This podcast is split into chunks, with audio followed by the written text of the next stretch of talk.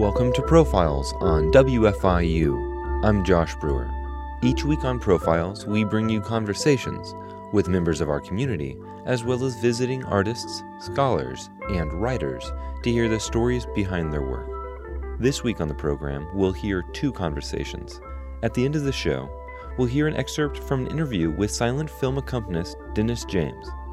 James performed his annual Halloween show this past Friday at the IU Auditorium, accompanying silent film classic The Hunchback of Notre Dame.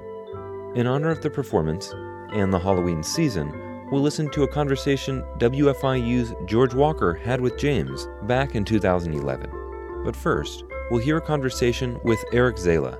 When Zala was 11 years old, his friend Chris asked him to film a shot for shot remake of Indiana Jones the Raiders of the Lost Ark. Between 1982 and 1989, they did just that. J.D. Gray spoke with Zala in September when he was in Bloomington visiting the IU cinema.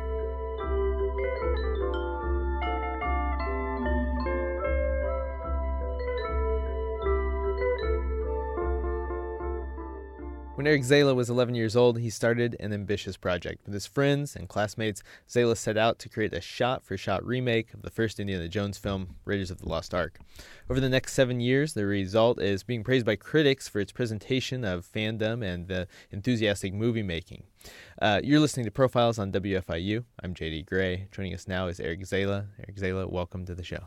Thanks for having me, JD. So, uh, the first question why, of all films, why Raiders of the Lost Ark?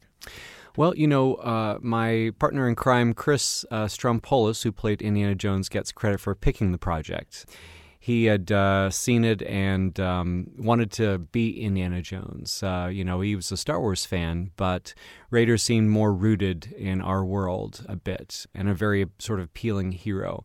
For me, I, um, you know, as director, you know, I wanted to see what, what a shot for shot remake of Raiders Lost Ark starring kids look like. And that was appealing. You know, the movie split my brain open when I saw it, you know, by the time I got to the Boulder scene. I've never, didn't know movies could do that, really. So when Chris pitched the idea to me, I, uh, I said yes. Of course, in that five seconds in which he called me up, I, I envisioned all the sets being built, uh, everyone cast. I'd just sort of wander on and, and help. Little did I know, the only thing that Chris had done at that point was buy the script from Walden Books in the mall and cast himself as Indiana Jones, as any good producer will do. Um, but yeah, there was something about Raiders that uh, that was kind of lightning in a bottle. You know, I'm I'm grateful that we chose our subject matter well. If we'd chosen, say, Smokey the Bandit, uh, I don't think anybody would have cared. You worked closely with your your friends and your classmates. I mentioned that, and I'm wondering, you're in the suburbs, you're in Mississippi. Were you thinking, how do I turn this world into the world of Indiana Jones? Well, you know, uh, yes, growing up in small town Mississippi as we did, you know, it's uh, we had we were fortunate enough to have access to my mom's house, which had a big sprawling basement. That became kind of our improvised soundstage for just about all the interiors. You know, the garage uh, made up to look like a cave, the laundry room, the idol room largest room, the basement, the Well of Souls, and converted an old uh, hot water heater into a giant jackal statue. It seemed like the perfect sort of place to to make this. Of course, there were some challenges as well. Where do you find a location for the Sahara Desert in Mississippi? Though we managed that too. And, and, you, and it was going to be a shot for shot remake. And what that means is that you need to have the film storyboarded mm-hmm. exactly mm-hmm. the same as it was during the during the film. But you began production in 1982. Uh, so we have a clip from the documentary about mm-hmm. the film. You talk about the experience a little bit, and you're showing a book that has your storyboards. And the second voice we hear is one of your collaborators, Jason Lamb. Here are. I finally, years later, Xeroxed all of them and bound them together. Made three copies for uh, Chris and Jason and I. Drawing from memory, because uh, of course Raiders was not out on videotape at this time. So he saw the movie was... once, and those storyboards are dead on. He is amazingly well-rounded left brain person. uh, Jason. So a bit of hyperbole on Jason's part there. I didn't just see it once. We'd started in the summer of 82. Um, this was the summer after Raiders came out in 81. And they re released Raiders in theaters. They used to do that back then. And so we saw Raiders as many times as our allowance would sustain. That is, twice. So I saw it three times, but the latter two times I was trying to commit as much into memory as possible and also snuck in an audio tape cassette recorder. Uh, Chris actually attempted this first and got busted by a copyright conscious usher. I managed to sneak through and uh, and got an illicit recording of the uh, soundtrack of the film. I, I guess I look less mischievous than Chris. But yeah, that became um, something of a memory jog, as imperfect and rough as this audio recording was, it had marred by sounds of audiences laughing and cheering. It didn't matter because it was to help stir the recollections as I sat down the summer of 82 and draw uh, 602 storyboards along with everything Raiders we could get our hands on, every um, the photo insert from the movie on record, uh, the storybook, the um, trading cards, copy of uh, Starlog magazine that includes photos and splayed all out on the dining room table and use those as memory jogs to to draw uh, the blueprint basically from memory. And then years later, Raiders comes out on uh, Laserdisc, and we're like, oh, we get to see it. And you know, it was pretty accurate for the most part, uh, uh all told.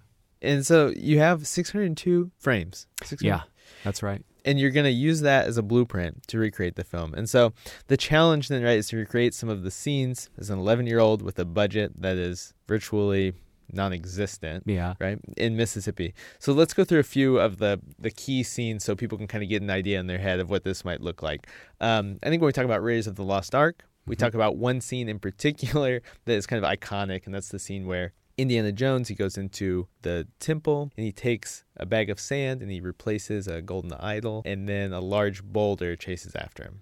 It's maybe the most iconic scene in the film. Yeah. So, as an 11 year old in Mississippi, what did you do? Wow. Well, you know, I should preface this by saying, you know, we were so young, you know, 11 and 12 respectively, Chris and I, when we started, and Jason joined us the following year. We naively thought it would take a, a mere summer. And, and to coin uh, a certain archaeologist, uh, you know, uh, we're making this up as we went. You know, didn't know how we were going to pull this off. Uh, but yeah, the Peruvian sequence that was, you know, when Indy, uh, when Indy, uh, starting with yeah the the idol swap, we actually made the golden idol out of a shrimp net bobber with half of a Christmas ornament duct tape on top carved a face on it with a knife and spraying the whole thing gold. Yeah, uh, lots of spray paint used in my youth. In fact, to this day, the aroma of spray paint brings me back to childhood. Go figure. And so we had this spotlight from Chris's grandfather's nightclub that uh, we, we set up to create a shaft of light illuminating the idol on this pedestal and jury rigged the sinking uh, stone on top. So the whole thing, of course, sinks when Indy gets the, the bag swap wrong. For the bag itself, um, we actually used a Crown Royal bag, one of those little details that everyone seems to notice and, and get a kick out of. Um, uh, so for the set, you know, this was uh, in my mom's basement. We uh, pockmarked the walls with uh, with holes, uh, fake holes, to present the uh, the dart holes that, you know, when Indy gets the bag swap wrong and, and the bag sinks and the whole temple cave starts to shake as the, the booby trap mechanisms rumble into place.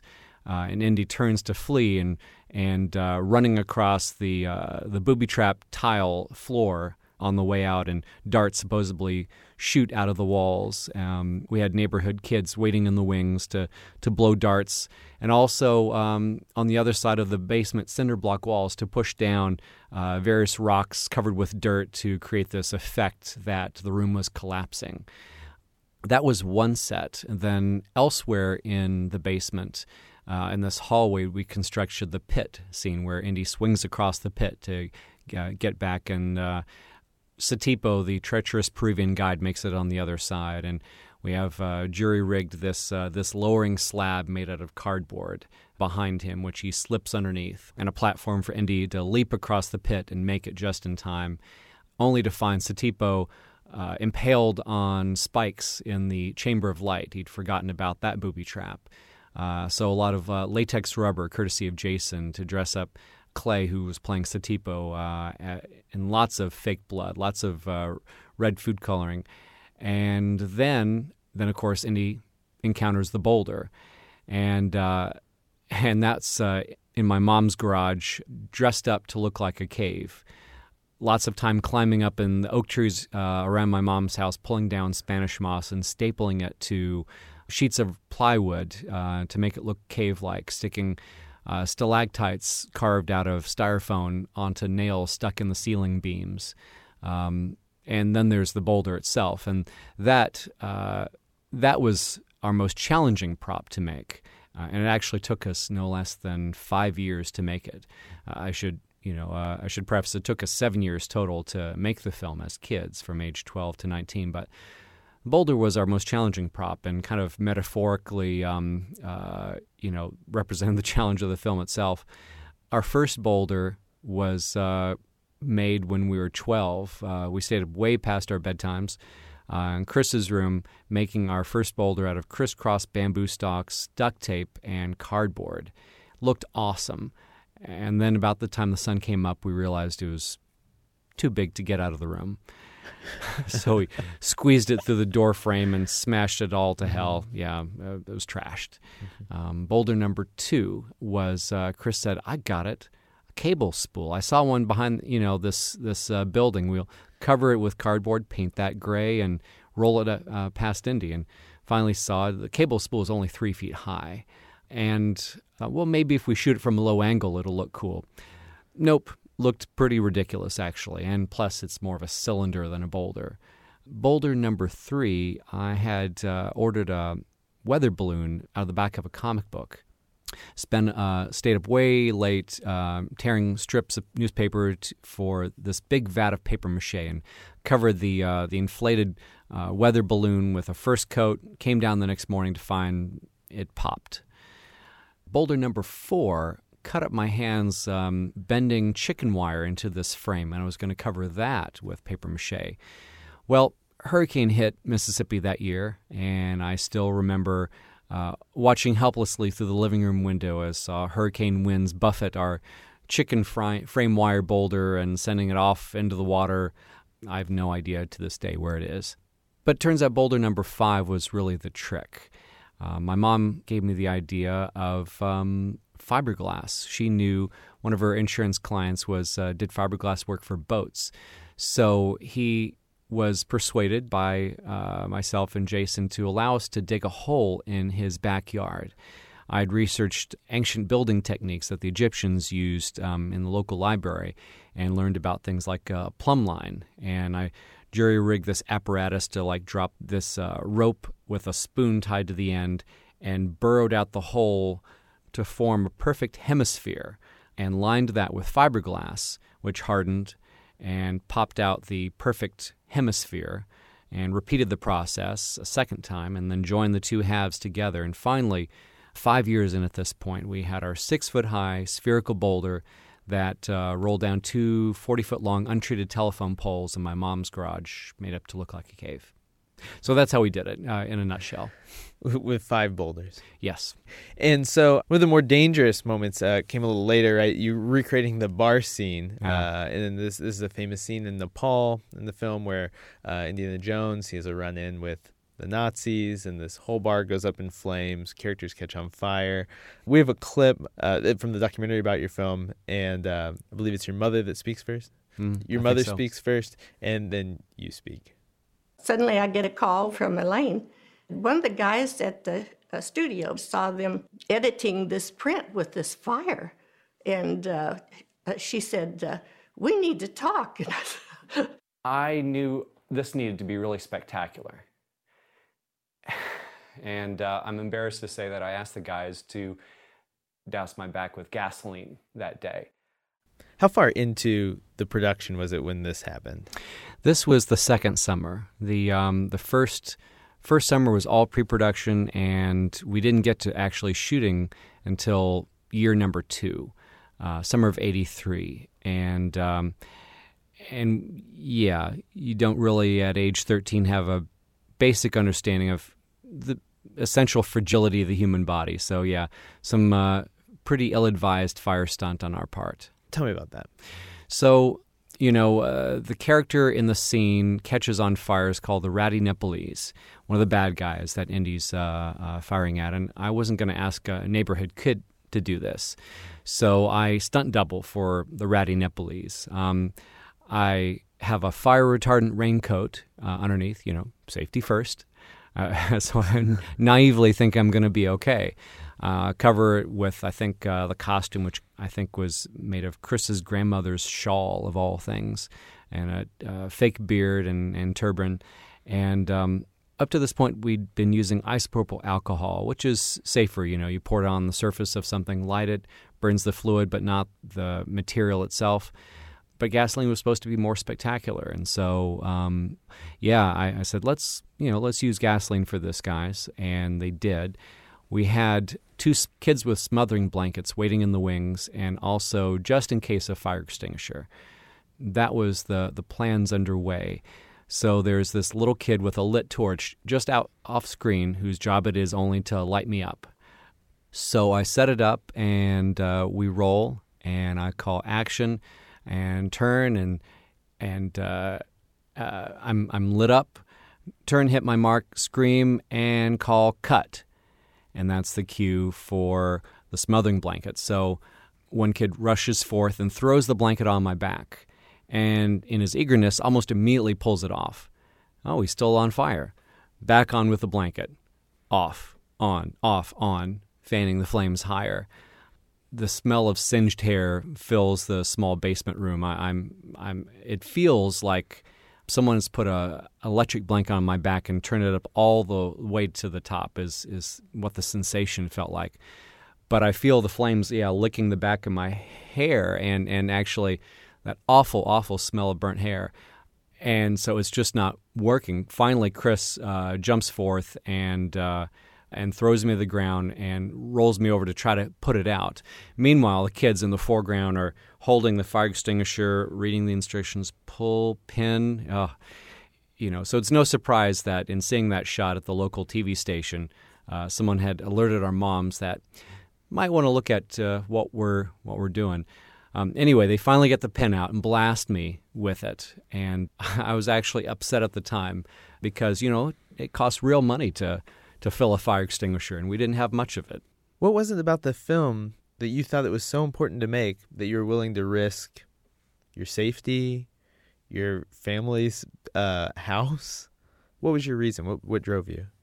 Was it just to get it complete, or was there something? Did it mean something to you that the idea of finishing the film? Well, this was fairly early in our uh, endeavor, you know, and we did plenty of dangerous things as kids. You know, um, looking at the outtakes, I don't think we were aware of just how dangerous it was. Holding a lit torch in one hand and a mason jar slopping over with gasoline in the other. Uh, I cringe looking at some of the outtakes.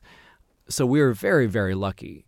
You know, at the time, you know, at uh, age 12 or 13, as I guess it was, it was, you know, we just, we loved the movie and it was a, a fun thing to do. Um, it was a lot of work and, and very challenging, but we'd kind of gotten wrapped up in how much we loved it and we're sort of, well, kind of obsessed in terms of, of finishing it you know, and this became more of a thing as the years went on. We had no idea that it would take seven years to do. I think we would have been scared to death had we known.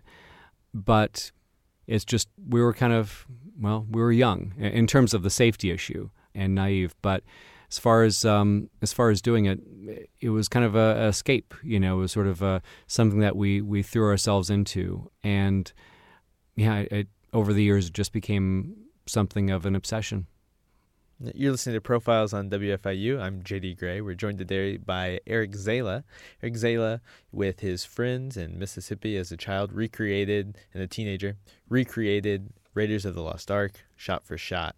The film took over seven years to make, and uh, recently a, a documentary was released covering the film. So, the film took over seven years to make, and throughout that time, a lot was probably changing in your life because this is uh, this is a pivotal time in people's lives. So, what did you learn about yourself during the production of the film, and how did your life change? Hmm. Yeah, you do change a bit from age 12 to 19. Um, you know, discover girls uh, among you know other things. Um, well, I discovered, I suppose, first and foremost, that uh, I had a deep and abiding love for, for filmmaking. You know, I was, prior to that point, wanted to be a comic book artist. Comfortableness with drawing helped with, say, drawing the storyboards. But by the end of it, I, I was bit by the film bug and uh, actually went on to um, major in film and television production at uh, NYU and to pursue filmmaking after that. So that certainly was a, a formulative thing. And I think helped also in steeling my determination. I mean, it's it's seven years is a long time, and it, it's very tempting to to give up. Um, and uh, I was not really in danger of giving up, but to see the um, the results of of not doing so of of actually finishing was a very satisfying thing to finally after all this time after pushing voices of self-doubt uh, aside you know, you'll never finish, you know, or putting, you know, disregarding naysayers who've said, you know, if you ever finish, nobody's going to want to watch this thing. And instead, listening to your own internal voice of wanting to see it through, wanting to see it uh, complete. Very great, glad uh, for that. And because if not, it'd just be a box of videotapes in somebody's basement. And and there'd be so much that, that wouldn't be um, experienced so I think I think the experience changed me in in those ways. Did you ever have a moment where you thought this isn't going to be finished? Lots, yeah, plenty of um, moments of doubt. Um, in, in fact, you know, if I'm honest and, and don't uh, uh, strip away what nostalgia I might feel for that time of growing up, I mean, there was a there was a, a sense of dread uh, uh at times that we were never going to finish and it all be for naught. But yeah, you you just have to to push those uh, voices self doubt aside. Something that we actually harken back to later on as adults when we did the final scene as adults. You know, the uh, same lesson, life lessons really sort of apply there. Um, whether you're a kid or an adult, is just have to tune out the negativity, tune out the naysaying, internal and external, and plunge ahead and keep pushing and eventually sooner or later you look around and you've done it. You've you've crossed the finish line. A lot of the pressure came from yourself probably came from your collaborators knowing that you had to trust each other. Yeah. What kind of effects did that pressure have on your on your youth? Hmm. Um well you know you know i think there was a, a mutual accountability there um but i think well, it would have made me pretty sad had we never finished it. And, and I think my safe to say my life would be tremendously different had had we not. But I don't know. That's that's really uh, hard to say. I, I am very grateful for having a really unorthodox, unusual childhood. But in terms of um, the effects of the, the pressure, yeah, that's that's that's tough to to say. I I know that to this day I I'm kind of fastidious about wanting to finish things. I'm kind of a completionist. Did you know that about yourself when you started making the film? No, but whether that's brought on by the the film or always sort of a facet of my personality. I mean, we've sort of observed that we brought different strengths to the table. Chris is a starter. You know, I I would not have had the the idea or the initiative to to kick off the project, but I'm more of the finisher type of personality of like, all right, guys, come on, we we have to we got to complete this thing. We've got you know, Chris, the gregarious one, would drop people in. I was something of the disciplinarian. I kept folks there and tried to, as director, keep us on target with a consistent vision throughout. And yeah, to to finish, you know, and that was uh, that came to a head late in the process when um, Chris and I had a falling out over how much work to give the sound in post production, and so we nearly faltered and and never finished, even as we were almost over the finish line. And I got Chris to uh, to get back into the editing booth and finish it, um, even if it took Last Crusade coming out that summer as kind of a, a surreptitious way of getting Chris inspired again to Yeah. go back and do the sound right. How so? Well, you know, we had, um, you know, this is jumping a- ahead a, a bit in chronology, but when we finally, you know, wrapped uh, our last scene in the summer of '88, we then began the task of editing all the previous year's worth of footage. Being the '80s, you didn't have Final Cut Pro, so we asked Chris's mom, who was the local TV anchor at the ABC affiliate WLOX, if we could have access to the editing equipment. The answer came back yes, but only when it's not being used, which was 10 o'clock at night to 6 in the morning. So we uh, lived that final month of the summer like vampires, uh, editing all night long in this little closet sized uh, editing cubicle. And we, uh, uh, we finally got to picture lock, you know, in this very laborious process, linear editing, not like today. Um, if we messed up one shot, you know, uh, we couldn't go back and in- insert a shot later. It was, it was like a train that could not stop. But uh, when we finally did finish picture lock at last, said, "Great! Now uh, all we have to do is the sound work. That is, you know, drop in the, the sound effects, uh, lay on the the John Williams score, punch up any dialogue, and add dub in any dialogue that's soft. It should only take I don't know three weeks." And Chris said, three weeks? Screw that! I'm done." And you know, and and he was pretty burnt out. You know, uh, Jason and and Chris were both kind of ready to be done. I said, "Guys, come on! And sound is a really important aspect of this. We gotta we gotta finish." Um, around this time, I think I I, I took a um, a single night off for I think my girlfriend's birthday and came back as as uh, would be our routine the the following night at ten o'clock to meet at the station but no sign of Chris or Jason. And I go up to our editing closet and find the the box of videotapes and a note from Chris. Hey Eric, movie's done. Eric and Jay. That's it. So I I put in the master tape and with some dread and and watch what they'd done and uh, and then with mounting horror there was uh, there were entire passages what passages did have music it wasn't synced up um, there were mismatched effects or or not cued up. Um, it was it was uh, wasn't finished. In short, so um, I left the station and uh, got there after after going through it and trying to like come up with a, a, a plan. I go up to Chris's house just as the sun is coming up, and Chris and Jay are are in the driveway in Chris's minivan, and I walk up to Chris and say, "Hey." Powers down the window and I said, Chris, it's not finished. And he said, It's finished. I said, Chris, come on, we're almost there. It's it, you know that it's not done. Screw you, man, and uh, peeled out and literally left me in a cloud of dust. Um, this was the end of the summer of '88, and uh, I was pretty angry, to be honest.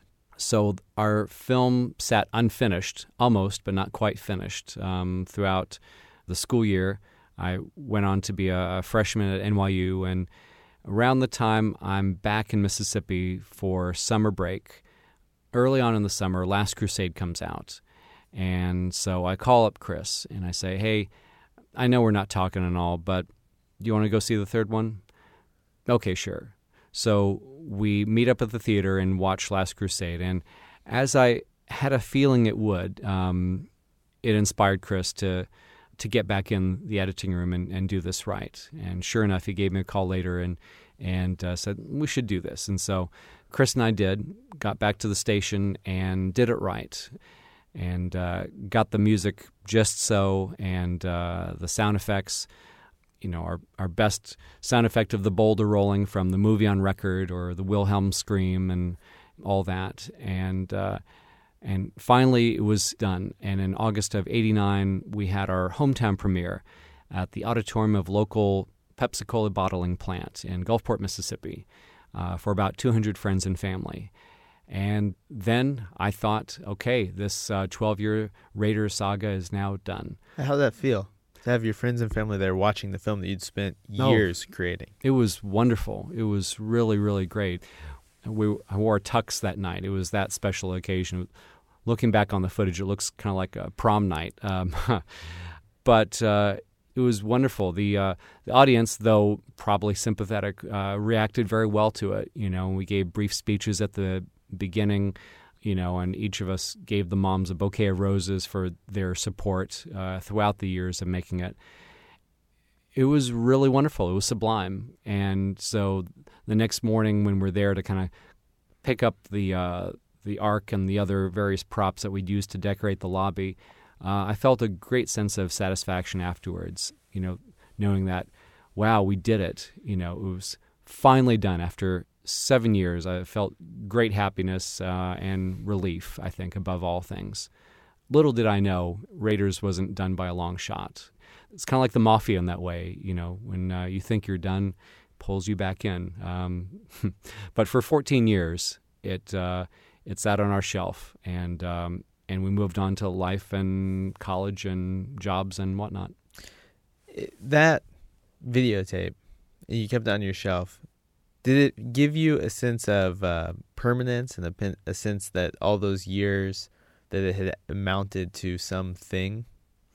Yeah, I mean, above all, um, you know, I, I, felt a great sense of, of relief and satisfaction to have having finished. Uh, it was remarkable to think that all that blood, sweat, and tears would was all sort of compressed in this single, sort of captured in this uh, object. Chris was embarrassed by it. He told me later that he, he never showed his copy to anybody, um, sort of viewed as a souvenir of misspent youth, um, you know, because it's Indiana Jones and he was going to college majoring in acting in the College Wooster in Ohio. And I don't know, Indiana Jones wasn't cool. Jason definitely at, in art school, Spielberg was not considered cool. But but for me, I I dug it, and um, every so often, uh, I think a couple times, I actually uh, brought it down to uh, my dorm TV lounge and. Upon request, uh, played it, and this crowd gathered. And by the end of it, you know, there was a crowd of 40, 40 college kids, you know, cheering and, and clapping, and uh, you know, it was, it was great fun. And you know, asked me questions about it afterwards. Put my tape back on the shelf, and that was it. You know, um, we didn't really know what we had. So for 14 years, the film was out of your life. It came back in. How did that happen? Well, you know, it. Uh, I think um, after I graduated college and paid off my student loans and eventually found my way to Los Angeles, I had uh, a roommate who, uh, a buddy from mine, uh, of mine from NYU, Frank Reynolds, who made a copy of of uh, our film. I showed it to him the night before. He asked, uh, I said, sure. And he um, passed on to a friend who passed on to a friend. Six Degrees of Separation a copy falls in the hands of Eli Roth, horror director. movie director, uh-huh, mm-hmm. who had just finished Cabin Fever and was taking meetings around Hollywood, including at DreamWorks, Spielberg's company. So he brings this battered VHS tape to his own pitch meeting and slides it across the conference room table and says, You guys should really check this out. Head of production looks at it, handwritten label. Raiders Lost Ark? Uh, I've seen it, thanks. Uh, no, you, you haven't seen this. Uh, so the guy takes it home and watches it and calls Eli back. This is amazing. I'm going to show the tape to Steven. Uh, Steven him, Spielberg? Yeah, yeah. Uh, calls him back. Steven's got the tape. He's going to watch it this weekend. Calls Eli back on Monday. Steven loved it. He wants to write the guys a letter of appreciation. What are their addresses? Well, Eli doesn't know. He's never met us from Adam, but thankfully, this is um, this is uh, the 90s by this point, and so through the internet, uh, he manages to track one of us down, Jason, who passes on uh, Chris and I's contact info, and that's how. Actually, this is uh, this is 2003 by this point, uh, and how on an otherwise ordinary day at the office, um, you know, I'm working uh, for Electronic Arts in Orlando, Florida at this point as manager QA. I get an email Hi, Eric, you don't know me. My name's Eli Roth, and I'm a horror movie director. And this might sound strange, but Steven Spielberg has seen your Raiders movie, and he loves it. He wants to write your letter of appreciation. What's your address? And I'm thinking, all right, who's pulling my leg? But I wound up talking to Eli about two, three hours that night, and it dawned on me this is for real. Um, and so, of course, I gave him my address, and about a week later, um, envelope shows up in the mail, return address SS. And my wife takes a series of photographs of me in various stages of opening the letter. I I just looked down on you know this uh, letter from with Spielberg's stationery, um, thinking, wow, it can't get any better than this. But I was wrong. Um, and there was much more to, to come, but that's that's how it was uh, discovered. And then Eli, around this time, had also brought the tape to Butt-Numb-A-Thon, which is a 24-hour movie festival in Austin, Texas, at the the Alamo Drafthouse uh, Cinema there, uh, by Harry Knowles, internet film critic of Ain't It Cool News, uh, who programs the fest. So Eli brought it along for Harry's birthday. It's held each year in Harry's birthday uh, honor. Uh, Harry says, "Well, thanks. You know, we're all programmed up, but I'll hold on to it." As it happens, there was uh, technical problems in doing the advanced screening of Two Towers, um, the Lord of the Rings sequel, and uh, that was going to be shown a couple weeks before it was out in theaters. So while they're working on fixing the projector, um, someone grabs the VHS tape and just sticks it in the VCR and presses play, and it plays while folks in the audience are having breakfast. It's about eight o'clock in the morning at this point, and uh, house lights are up, no introduction whatsoever, but nevertheless, people start to pay attention and say, hey, that's Indiana Jones, a kid. Whoa, look at the boulder, and and it it it grabs their attention and holds it, and they're cheering and. Uh, uh, and it makes it all the way through just about to go into the truck scene and then the cry goes up hey we fixed the projector time for two towers. And the audience actually were told booze um, wanting to see the rest of our crazy little film. Um, we had no idea that this was going on uh, but eli fills me in on this you know over a phone call that night. And and it was through that that uh, Tim League, who uh, ran the Alamo Drafthouse uh, Cinema in Austin, and uh, it was uh, Tim that uh, invited us out for a proper world premiere. And uh, so I was like, "Well, can we do this?" Okay, I guess we can. And so flew us out and reunited us. Basically, um, Chris and I hadn't spoken in years. We'd had we'd had another falling out while rooming together in Los Angeles you know, 30 year plus friendship, lots of ups and downs. Um, but this is yet another way that Raiders kind of like drew us back together again. And so we hugged, and, and it was if, uh, you know, those bad tensions had hadn't happened. You know, we walked down to the to the theater and to see this uh, line wrapped around the block. And uh, we asked someone in line, "What are you guys in line for?" Oh, this Raiders remake that kids did. Like, oh no! do they realize that they're standing in line to see a movie shot in my mom's basement? You know, so I, I remember uh, nervously being inside the theater, packed uh, to the gills as the lights went down, and noting the location of the exits in case I needed to make a break for it, in case, I don't know, they rioted because of its substandard quality.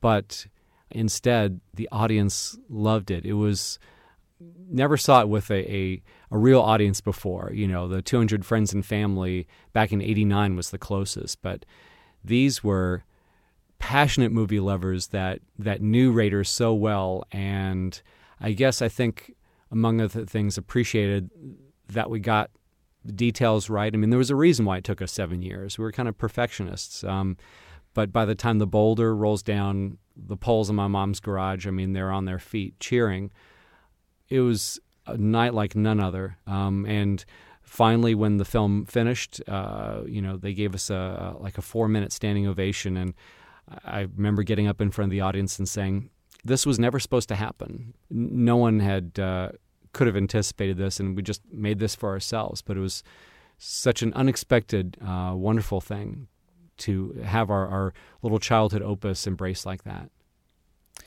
So the film was finished, except for one scene, and we haven't really talked about that yet. Uh-huh. When you first made the film and you finished in '89, there's one scene that just proved too difficult to film, and that's a uh, there's a, a fight scene in Raiders of the Lost Ark that features a large airplane. It's moving about in circles. There's a camel involved. There's hmm. many explosions. Um, it would take a lot of special effects, even in a big, big budgeted Hollywood film. And so you decided over 30 years later to get your friends together again and say, we're going to go ahead and we're going to do the final scene, the airplane scene. Why did you decide to go back and film the final scene? Almost didn't. And, you know, after our film was discovered in 2003 by accident, and after that world premiere in Austin, uh, venues started to seek us out, and we began touring and giving Q and A's. And folks would often ask, "Hey, what about the airplane scene?" Um, and we explained that, yeah, as kids, it was just out of our reach. Where are we going to get an airplane? How are we going to blow it up? Um, but we would joke and say, "Yeah, we should get the band back together again, do this right, and and go and shoot shoot it now as adults." And think anybody'd notice the continuity uh, gap? Haha.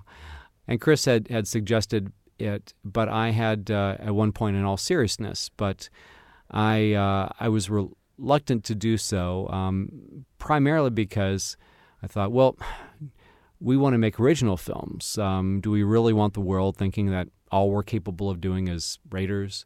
So I had said kind of kind of nix that. Um, but later on, you know, when we were approached by Jeremy Coon and, and Tim Skousen to the documentary, Chris brought it up again and reminded me actually of you know one uh, a key thing that back when we were kids when we were doing this, we certainly weren't concerned with what the world thought. We just did this for ourselves because we loved the movie and who does get a chance to go back and do what they always wanted to do back from when they were 12?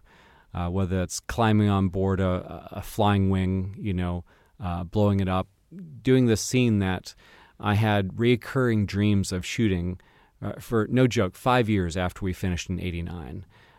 So even though I knew it was going to take minimum a year of my life and untold time and resources, uh, that okay, yeah, let's let's do this, you know, and and for the, those same reasons, which served us well back when we did this before.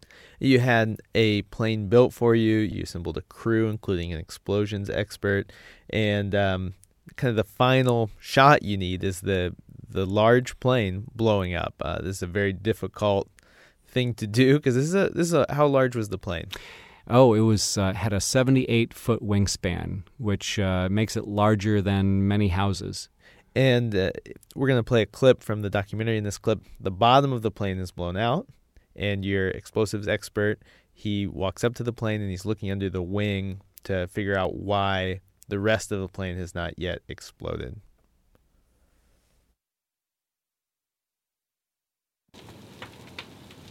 PT, what are you going to do? You're going to just toss that thing under there? Yeah. I'm going to get real dangerous.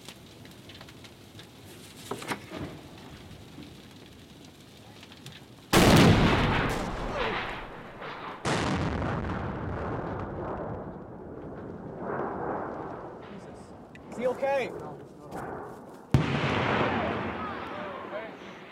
Yeah. See, that's why we get back. Come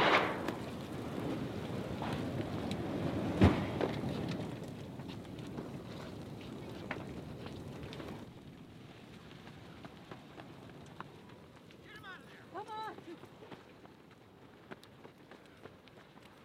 That's good right there. Stop, stop. Get EMT out of here! Get back, get back, get back, get back. He's breathing. He's breathing. Shock Check rate. his pulse. Get his feet up. Holy feet up so he doesn't go into shock.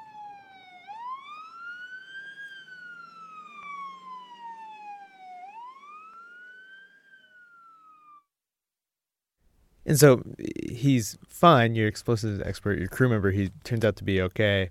Um, and following that, you walk up to him and he asks you if you have the shot, which is very nice. But I'm wondering, in that moment, when you see him by the plane and the plane explodes and he flies back and he hits the ground and it doesn't seem to be conscious, what were you thinking? Because this is Hmm. all this is simultaneously someone's life is at risk, but also this is the moment where you finished shooting every shot, right? So what are you thinking in that moment? At that moment, my universe turned black. I mean, yeah, I had built this up in my mind to be a culmination of like 35 years worth of of of, of effort, you know, uh, of of collective teamwork effort to of of finally making this happen. And so when the plane blew and Dan was knocked back and and ragdolled, you know, I, I thought the prevailing thought in my head was no, no, it can't can't have all come to this. This so wrong. It can't, you know, that someone could be actually hurt by this. You know, it was so it was. Uh, I think my whole life just kind of just dissolved. You know, I I, I couldn't fathom it. I couldn't wrap my brain around it. Um, and ran down to uh, off the bluff to to see Dan, and thank God he was okay. Um, and yeah, he, he says, "Till we get the shot." Um, I, I um, it was a a pretty it was the most horrific moment I think in my entire life. You know, to f- for that uh, time to happen. Um, so we sent uh, Dan to the hospital, even though he he said he was fine, and um, he got checked out a couple hours later. And uh, you know, we had pre-scheduled days before um, wrap party, and after after that, after that, you know, almost sort of like war experience. Um, it bonded the crew as if in concrete, and we all had a need to sort of talk about it. Uh, and when Dan shows up to the wrap party, um, to thunderous applause, it was it was a really wonderful thing. So anyway, great, great relief, and this, you know, this would all be different if Dan weren't okay. Um, so thank thank God he uh, he was. You know, we had the irony. We joked to our wives that. Uh, hey, you know, um, we're hiring a professional pyrotechnician. So not like when we're kids, we're we're playing it safe, and just goes to show you, you can plan and do all the right things, and still things can go amiss. But thank God he's okay.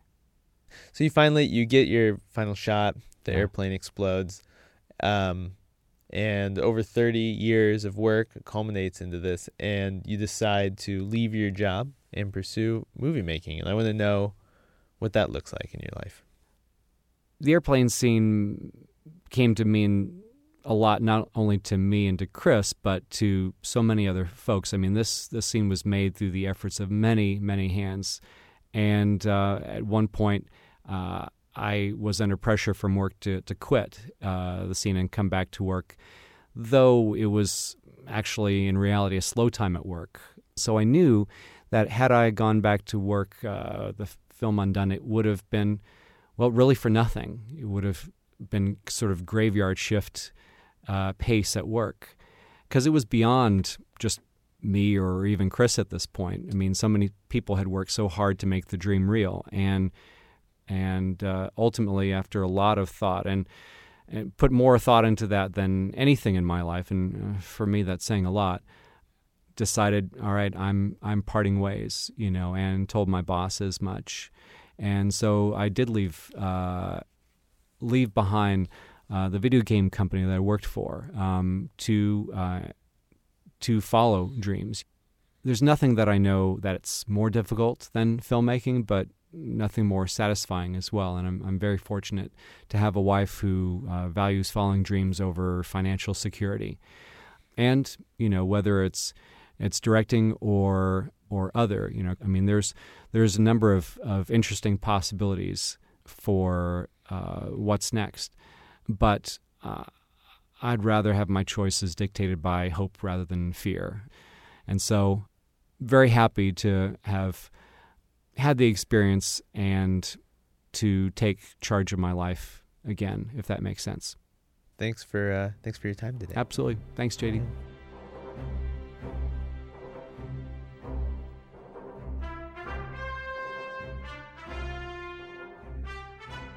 That was J.D. Gray speaking with filmmaker Eric Zala.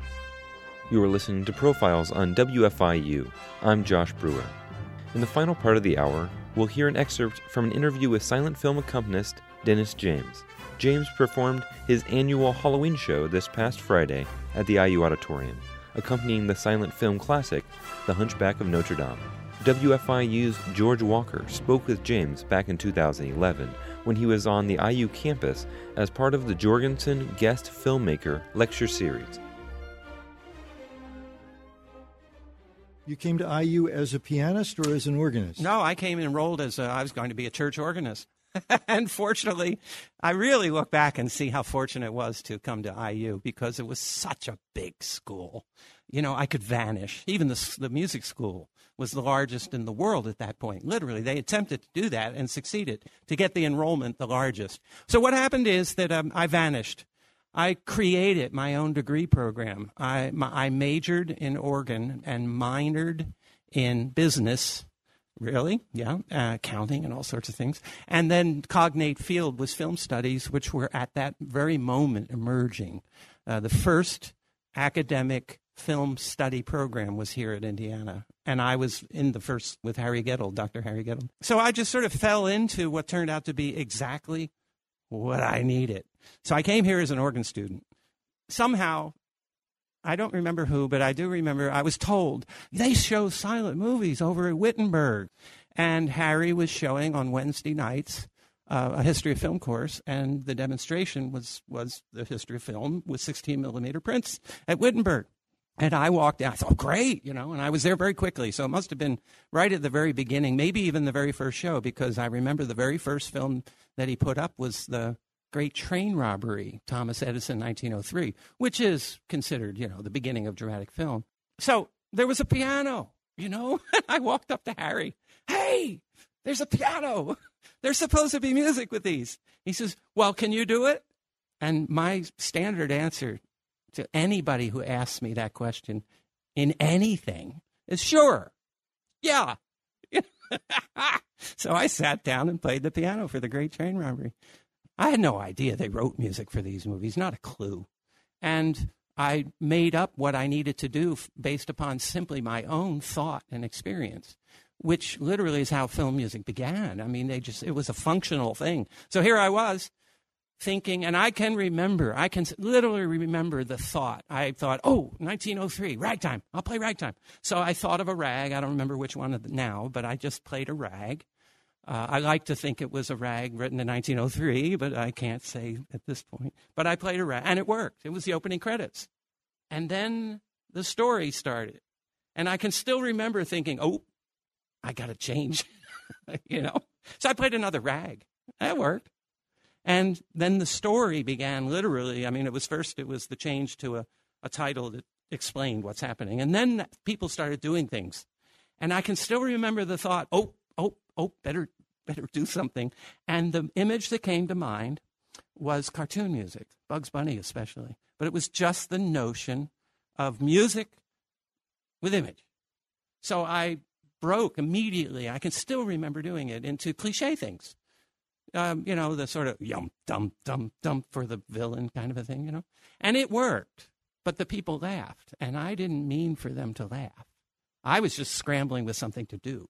But that association of cartoon music caused laughter, which imposed comedy onto the film. And that was a lesson, really intriguing.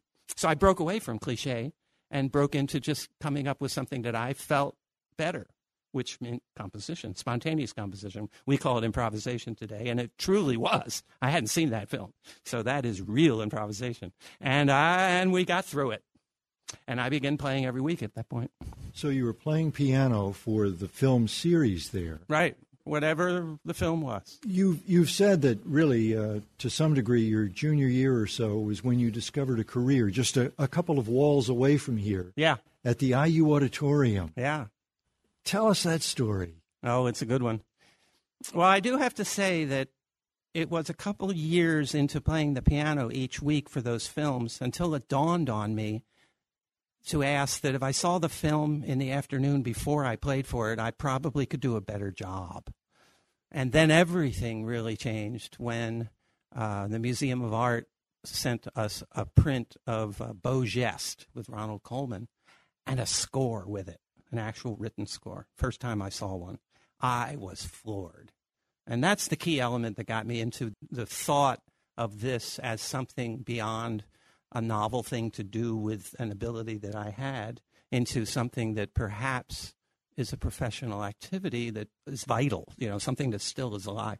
And that started the research. Well, the whole thing that happened next door, IU Auditorium, what happened is they put the new organ in. New meaning they replaced the Roosevelt organ, which came from the Auditorium Theater in Chicago. And it was a glorious instrument, a really historic, glorious instrument that by 1960s, late 60s, was completely out of fashion. Um, it was a symphonic organ. It was an organ that is exactly the sort of thing that was often used with silent film. But anyway, the whole thing is that they had this big historic organ that they threw out. They literally students were hauling away parts. They put it in the in the alley out on the side here when they tossed it, and they put in a new organ. And the new organ was then considered a major concert instrument. And I wanted to play it. I'm an organ student, you know. I want to play this thing. And of course, there's no way I'm going to get to touch this brand new, wonderful concert instrument. So I really started to connive up an idea that would let me play that organ. So the whole generation was, I wanted to play it. And I had the notion sitting around talking with my dormitory roommate. And I said, You know, my dad has always told me stories about attending the Phantom of the Opera when he was in 1925. He would have been six years old. And he, he could remember such details as the Phantom's cape was red, which was quite dramatic. Uh, t- it was a, a, tinting process called the Handschiegl process, where they actually tinted a single component of an image and they made it bright red. And, and my dad at age six could remember that. So, anyway, that all was cooking. And then I thought, Halloween, Halloween night. Let's show Phantom of the Opera in the school auditorium. This will be great, you know. And I went to the school craft shop and printed up by hand 400 tickets. You know, I made a deal with the uh, my teacher and the American Guild of Organists chapter to sponsor it because I rapidly discovered the business instincts in me that a student was not allowed to use a university facility for private gain. Even though, of course, the private gain was to pay for my tuition, but anyway, they, so essentially they said, as long as we don't have to do anything, we'll split the proceeds with you. So I connived up all these things. It was quite an experience, real instant learning about marketing. I started a campaign 30 days before the performance. I printed up little um, stickers that said the Phantom is coming, and went around in the morning to all of the male toilet stalls in all of the dorms and stuck them on the insides of the lids. And so the people, when they lifted the lid, would see that. I uh, took out an ad in the Daily Student, the smallest, cheapest ad, a little one liner. It said, The Phantom's coming, and just had that at the bottom of the front page articles. Um, went around campus. I painted with a stencil on the sidewalks and I, I put little stripe posters. Just all that's all the campaign said for 30 days. The Phantom's coming. So it was a real fever. This, what's this Phantom's coming? You know, and it was only explained the day before the show. A friend of mine was an IDS a writer, and he did a front page article. It put me on NPR, All Things Considered. Uh, new idea for fundraising on campus. You don't have to do car washes and bake sales. Put on a silent movie with Dennis James and that was where the career started. Right there, I started getting invitations from college and schools all all through the state, and I started traveling on weekends.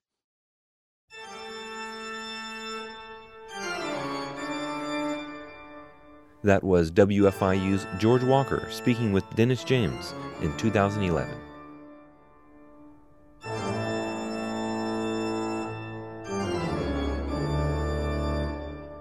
Copies of this or other programs can be obtained by calling 812 855 1357. Information about profiles, including archives of past shows, can be found at our website, wfiu.org. Profiles is a production of WFIU and comes from the studios of Indiana University. Josh Brewer is the producer. The studio engineer and radio audio director is Michael Paskash. Please join us again for the next edition of Profiles.